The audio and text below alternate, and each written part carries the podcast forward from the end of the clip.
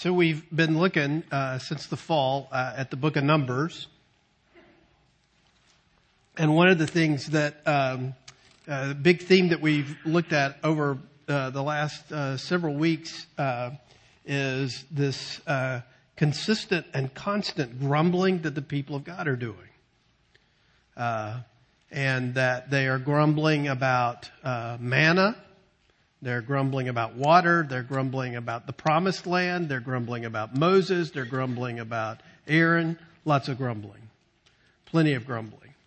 And so it's a pretty profound thing for us to look at this. And one of the things that my wife pointed out to me this week is she, you know, d- does some stuff occasionally on uh, social media is she said, you know, hey, just so you know, the people are grumbling.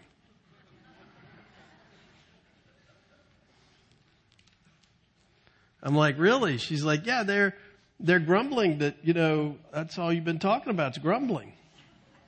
And uh, they're tired of you being in numbers. It's time for you to get on to something else. That's why I'm up here and you're out there.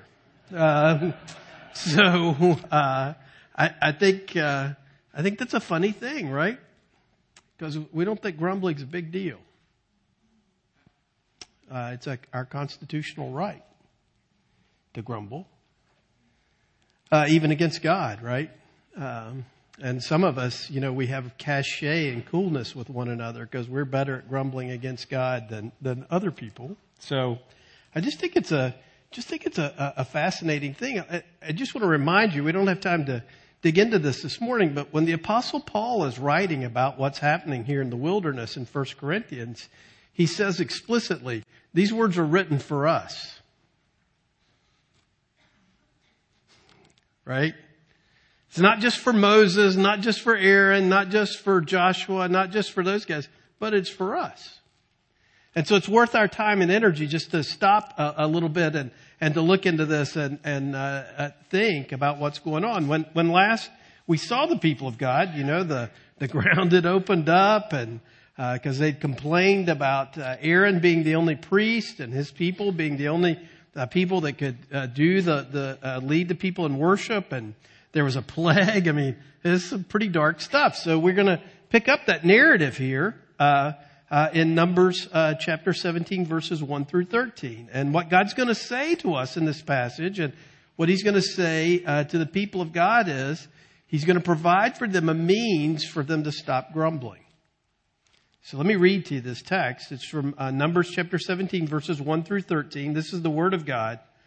We should hear it and respond to it as such this morning. And by the way, if you're, if you're not familiar with this passage, this is one of the most beautiful passages in the Bible. Maybe, maybe, yeah, it's, it's definitely in my top 10. So, the Lord spoke to Moses saying, Speak to the people of Israel and get from them staves, one for each father's house, from all their chiefs according to their fathers' houses, twelve staffs. Write each man's name on his staff, and write Aaron's name on the staff of Levi. For there shall be one staff for the head of each father's house. Then you shall deposit them in the tent of meeting before the testimony where I meet with you, and the staff of the man whom I choose shall sprout. Thus I will make to cease from me the grumblings of the people of Israel which they grumble against you. Moses spoke to the people of Israel, and all their chiefs gave him staffs, one for each chief, according to their fathers' houses, twelve staffs, and the staff of Aaron was among their staffs. And Moses deposited the staffs before the Lord in the tent of the testimony. On the next day, Moses went into the tent of the testimony, and behold, the staff of Aaron for the house of Levi had sprouted and put forth buds and produced blossoms, and it bore ripe almonds. Then Moses brought out all the staffs from before the Lord to all the people of Israel. and they looked, and each man took his staff. And the Lord said to Moses, Put back the staff of Aaron before the testimony to be kept as a sign for the rebels, that you may make an end of their grumblings against me, lest they die. Thus did Moses, as the Lord commanded him. So he did. And the people of Israel said to Moses, Behold, we perish. We are undone. We're all undone. Everyone who comes near, who comes near to the tabernacle of the Lord shall die. Are we all to perish? So it's a wonderful passage, beautiful image, uh, one that is so encouraging and such a wonderful text.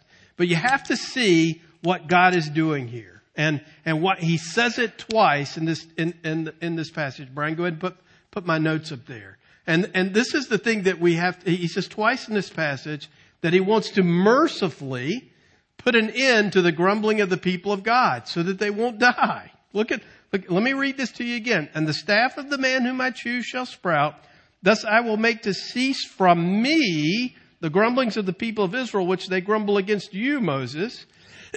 and then verse 10, and the Lord said to Moses, put back the staff of Aaron before the testimony to be kept as a sign for the rebels that you may make an end of their grumblings against me, lest they die. So there's some interplay there between the grumbling against Aaron and Moses and the grumbling against God. There's, there's a lot of overlap there, right?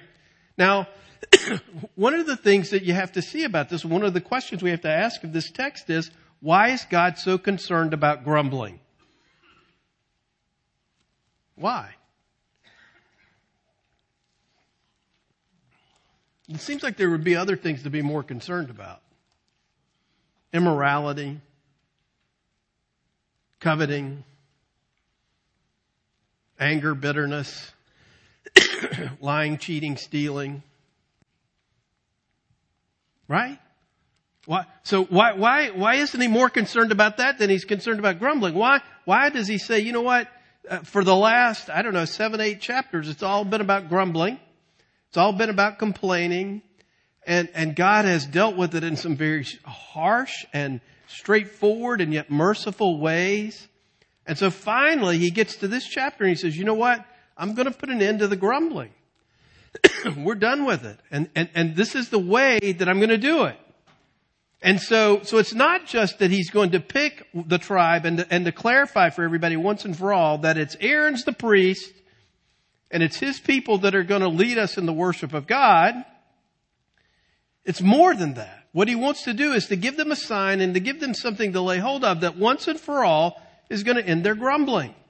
Now, you know, the, the thing about grumbling is, grumbling is a pretty powerful force among us, right? Because we think we all have the right to do it and we think that we, we and, and when we think that grumbling might be a problem, the way we typically deal with it is like this, like, you hear somebody grumble. And sometimes you think, you know what? I can be friends with that person because we can grumble about the same thing together. In fact, I know married couples that the only thing that keeps them together and the thing that they, that they enjoy the most together is that they get to grumble together about the same thing, right? So, so they might not like each other very much, but they can agree that this thing or this person out here, much worse. We can, we can, we can have joy and love with one another because we can say, that's bad. Don't you, don't you hate that? Don't you, don't you not like that person out there? So they build fellowship with one another about grumbling. So that's one way we do it. We actually find somebody who will grumble with us and we can live in our little grumble town, right? And, and, and do our little grumble thing together. Like, we like that. There's lots of grumble towns. Uh, they're all over the place, right? so that's one way we deal with it. Another way that, that we deal with it, uh, is, uh, and, and this one, this one is, uh, this one's, this one's kind of a, a, a challenging one as well is we might have a conscience issue with grumbling. We think, you know, I, I really shouldn't grumble so much. I'm working on it. And then you hear somebody else grumble and you think, you know what? I discount their grumbling because what I have to grumble about is much worse. They grumble about that. If they could see my life, they'd know what, what, what, there's something that's really worth grumbling about. Because I got it so much worse. I discount your grumble. Right? Now we never say that. But you can see people sometimes, we one up one another, right, on the grumbling. This happened to me. Well, let me tell you about this. My power was out for 45 minutes. Well, mine was out for 48. And that three minutes made all the difference. My grumble's better than your grumble, right? Right? so we, we have this whole thing. And then there's the other thing that happens when, when the grumble town becomes a grumble city where you know what? It, it begins to kind of geometrically grow and we can get a lot of people together grumbling about something. Well, the, the thing about it is God sees this as something that's insidious and wicked. And terrible because all of it ultimately, from God's perspective, there's a difference between lamenting, there's a difference between going to God with our complaints than going to one another and saying, this is just awful. They're awful. God's awful. If God was better, this wouldn't be happening, right?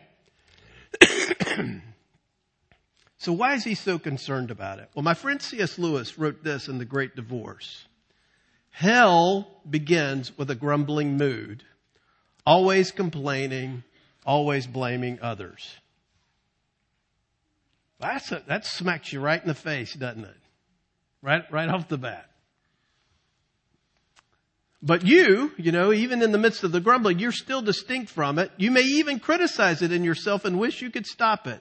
It should remind you a little bit of those uh, addiction center, uh, ad, you know, ads on TV. Like, you know, you got an addiction here. Come, come to our place and we'll cure you the addiction. You got a grumbling addiction, right? Come on over here. We'll, we'll stop your grumbling addiction, right?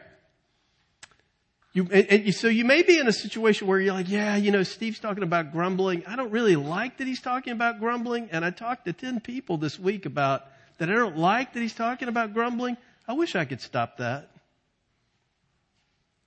But here's, and you know what? That's fine. That, that's not a big deal. But the next sentence is the thing that is devastating. There may come a day when you can no longer. Then there'll be no you left to criticize the mood or even to enjoy it. But just the grumble itself going on forever like a machine. It is not a question of God sending us so much to hell. And each of us, there's something growing which will be hell unless it's nipped in the bud. Right? Wow. Wow. Clive Staples, man, he's bringing heat there this morning, isn't he? I mean, that is a, that's a, that's a pretty, pretty profound uh, thing for him to say. And so God loves us so much that he sees this thing in us that we love more than him, and that is the grumble, and that we will sink ourselves into it. And if we're not careful, one day we're going to wake up, and that's all that we are. That's all that's left. Uh, and and it just because it, over time it just it, it, it might overwhelm us and just destroy any uh, kind of sense of real spiritual life and joy and and in our, our lives. So God says in this text twice, I'm going to do this thing and I'm going to put an end to the grumbling. I'm going to do this thing and it's going to end it. So what is the thing that he is going to do to put an end to it? Next slide, please, Brian. he uses the miracle of the living, flowering, and fruitful rod of Aaron to demonstrate this. Out of all the things that he could do and out of all the things that he could uh, try to get the people to stop grumbling, he does this. So what he says is, Moses, go to the people and, and, and each one of the chiefs of the tribes are to bring a stick. And they're supposed to take this stick and we're going to write everybody's, you know, a name of the, of the, each tribe on the stick. And then we're going to put the stick in the sanctuary and, uh, he tells Moses what's going to happen. Aaron's stick is going to, is going to, uh, blossom and bloom, right? Now, the thing that I think about this is, I think, you know, if I were God, how might I have done this differently? Because this kind of reminds me a little bit of the story in Genesis of Joseph. Remember Joseph, the spoiled brat? That remember Joseph who is his father's favorite? And he goes out to his brothers and they're out working. Joseph's not working. Joseph goes out to his brothers and they're tying up the grain and Joseph says, Hey, fellas, I had a dream last night. Let me share that with you. It was a great dream. It was a really good dream. Now, if you have siblings, you know we're, the train's starting to get off the track here a little bit, and it's going to get worse. We were out in the field and we were tying up the grain, and I tied mine up, and it stood upright, and all of yours stood around it and bowed down to mine. Isn't that a great dream? Don't you think? Don't you, don't, don't you wish you had dreams like that? Right? And then he goes on to say, and you know what? I had another dream and there, there was the sun and the moon, you know, mom and dad, and they're, they're bowing down to me and all the other stars, you know, they're, they're bowing down to, to my star. Don't you think that's cool? I mean, why doesn't God say, you know, we're going to put everybody's stick in here and Aaron's stick is going to be standing upright and everybody else's stick is going to be laying in the ground? That seems like a good way to do it. Or if it was really the way to do it, the way I would do it is Aaron's stick is standing there and everybody else's is broken into pieces so that we're clear who's the boss, right? Right?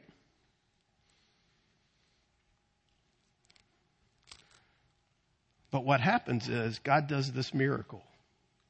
And it's not just the miracle that he takes a dead stick and makes leaves grow on it. He takes a dead stick and makes it leaf, makes it bloom, bud, and produce fruit. All of the cycles of life right there at once. And he does it, he uses as that an almond tree. Now, why an almond tree? Almonds are getting, are big in America now. Did you know that? When I was a kid, you could go to any house in America and they would have a giant jar about this big of JFG peanut butter. That was how we did it. Giant. Remember those, those great big, because everybody had peanut butter. Now, peanut butter, uncool. Uncool. We want almond butter, right? So now, all the healthy people have almond butter. And did you know that you can milk an almond? Who knew that, right? Apparently you can because you go, you go in the grocery store and there's, there's almond milk. What is that? Right? Who knew? Right? So they're a big deal in America now, right? Almonds are everywhere. Now, now some of you are, are offended by almonds because you know that it takes a gallon of water to produce one almond. Do you know that? I don't care. but I was told that once that, you know, you shouldn't eat almonds because it takes a gallon of water to produce one. And I'm like, ah, you know, I can think of a lot of reasons. Uh, uh, that's a good use of a gallon of water. That almond's so good, especially when it's roasted with a little salt. Yeah, I'm for that. So why, why an almond tree? Why, why, why is that? Well, first of all, one of the things you have to realize is this is not the only almond tree in the tabernacle. There's already one in there. Did you know that? Don't have time to read it, but if you go back and you look at Exodus uh, chapter 25 verses 31 through 40 in the description of the lampstand that's shining the light on the table of the bread, it's an, it's an almond tree. Did you know that? It's an almond tree and it's, it's there as a, a means to, to reflect the light upon the blessing of God and the provision of God for His people. And so, so what God's doing here is He's saying, listen, you know, I am for you. I am with you in every stage of this. I will bless you. I will provide for you. And it's not just that Aaron's stick is the one that's fruitful. It's that I took Aaron's dead stick and I made it bloom and I made it bud and I made it blossom and here it is producing fruit. And it is a wonderful and it is a beautiful thing, right? And so, so the, the, the fact of this is, is, it's not just that God's saying, I made his, his rod bloom and the other one's not. It's, I made his bloom and what you need to see about that is, is that I am blessing you and providing for you and giving you life. Next slide, please, Brian. So, so what are we to gather from this? Well, here's the thing.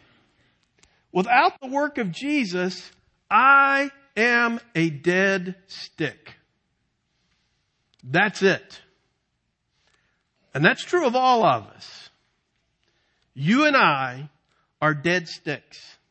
Now, if you're like me, you've become very well acquainted with dead sticks in your yard in the last couple of days, right? Lots of dead sticks. What do you do with dead sticks? You gather them up, and when the wind stops blowing at my house, I burn them. That's what dead sticks are good for to be burned. I'm a dead stick. unless God, in His mercy and in His miraculous power, causes me to live. I'm dead. The Bible's not kidding when it says you're dead in trespasses and sins until God does His work in you. So, um, this this may be hard for us to think. You know, it's it's hard to hear you're a dead stick, right? Without the work of God. Uh, but with the work of God, you are a blooming, fruitful thing that bears witness to the mercy and love of God. This week, uh, my friend Phil Scott uh, drove me uh, back to my mom and dad's house to pick up the last couple of things that we needed to get out of the house before we sell it. And there's something, you know, when, when you do this, and many of you have done this, one of the things that you have to do when you're going back to your parents' house, you know, and I've been doing it a lot lately is as you get close, you have to, you know, begin to prepare yourself because you're going to go into their house and they're not in there. Right? Uh, and so I'm preparing myself to do that, get myself together. We pull in to get the stuff out of the house and we start taking stuff out. And I'm kind of, you know, kind of lost in my thoughts and stuff as we're carrying the stuff out of the house. And a, and a car pulls up in front of the house. This is the great thing about being in a small town is that people see you taking stuff out of somebody's house, they're going to come by and see what's going on, you know. So I'm like, oh, gee, am I going to have to get arrested here to explain why I'm taking this furniture out of this dead man's house? You know, what, what's going to happen here? The guy gets out of the car and I recognize him. He's an elder from, uh, from my dad's church. And he comes up and we greet each other. We talk for a little bit and he said, uh, I, uh, I was changed by your dad's funeral service and I want to know the last hymn that we sang at his service because we're going to sing it at church. And of course, he didn't have a piece of paper with him to write the title down. He just had wrote it on his hand. And so I'm like, well, I, I hope your palms don't sweat because, you know, it would be bad to get the wrong hymn, you know. Great encouraging moment. So we go back in the house. We're cleaning stuff up. We're in the garage. I hear a knock on the front door and I go to the front door and there's this guy, I've spoken about him before, that there were times when I would go walking with my dad in town and I, we would see this guy on his bicycle who's obviously, if he's not homeless, he, he's close to homeless. And my dad would let him pick food out of his garden to get him something to eat. And so the guy's standing there on the porch and we're talking and he's like, you're his boy, right? I said, yes. And he's like, well, where is he? I said, well, he's in heaven and he's really moved by that and uh, you know talked about how dad blessed him and was merciful to him and that kind of stuff. And then he said you know i noticed in the backyard that there's some old collard greens back there. Now these are collard greens that had come up died reseeded themselves and come up again back in his garden because dad hadn't gardened in a year and a half. And he looked at me and he said can i have those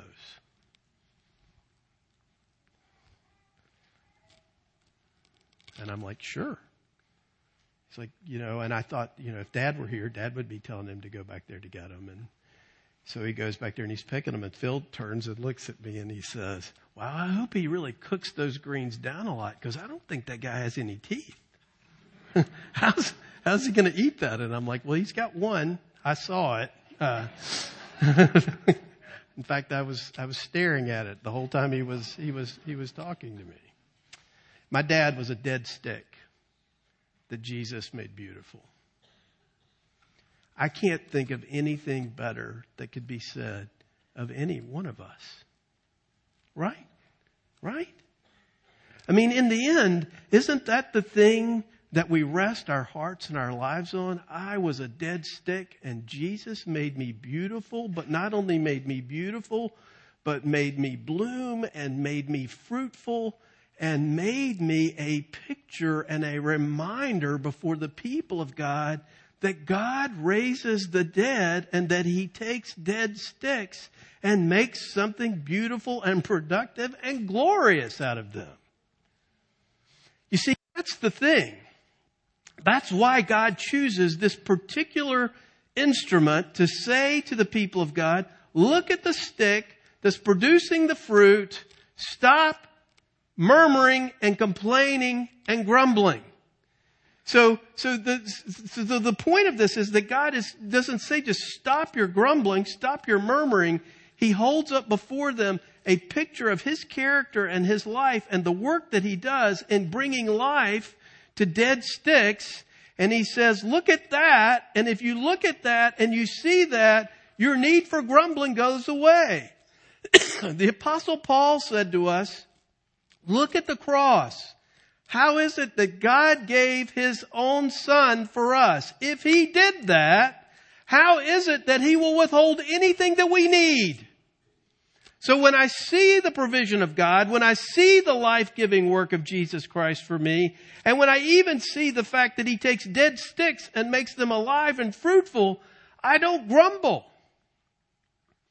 I don't murmur. Those things are taken away from me because I see the mercy and the goodness and the power of God to raise the dead, to take that which is not and make it something, to take that which is dead and broken and useless and only good for burning, but by His power, by His work, by His Holy Spirit taking the work of Jesus Christ and applying it to that dead stick makes it come alive and makes it wonderful and beautiful.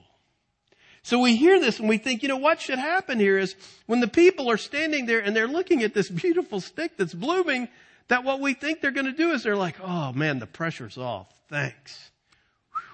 We don't have to grumble. But what do they do? And the people of Israel said to Moses, Whoa, behold, we perish. We're undone. We're all undone. Everyone who comes near, who comes near to the tabernacle of the Lord shall die. Are we all to perish?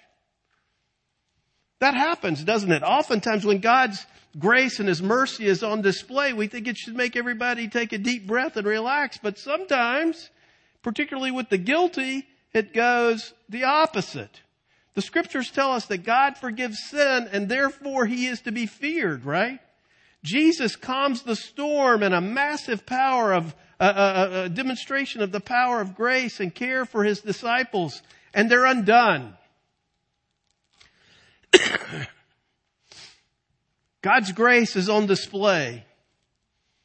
He takes dead sticks and makes them beautiful and the people are scared to death, right? So what's God going to say to that? Is he going to say, listen, I gave you the, the stick. you know, look at the stick. It's going to be okay. Well, the very next chapter begins with uh, the Lord's response. So the Lord said to Aaron, you and your sons Get on about the business of being the priest. In other words, what God is saying here by not answering this is saying, look at the stick. I've, I've done enough. I'm not going to, address your, your crazy fears. And, and, and all you got to do is look at the stick and we're going to get up and we're going to go on about life. We're going we're going to go on about doing the stuff that we're supposed to do. The sun's going to keep coming up. I'm going to keep being your God. We're going to keep working this thing out and I'm going to get you to the promised land. Right? Sometimes the silence of God to our crazy uh, fears and anxieties about these things after he has spoken so clearly and demonstrated so profoundly his grace and his mercy is he just goes on about business. So that as time goes on, we see and we live and we taste and we experience his goodness and grace that that ultimately, over time, is what will allay our crazy fears and anxieties. You see, our God makes dead sticks into beautiful, blooming, fruitful, fruitful trees. The disciples prepared the Passover, and when it was evening, Jesus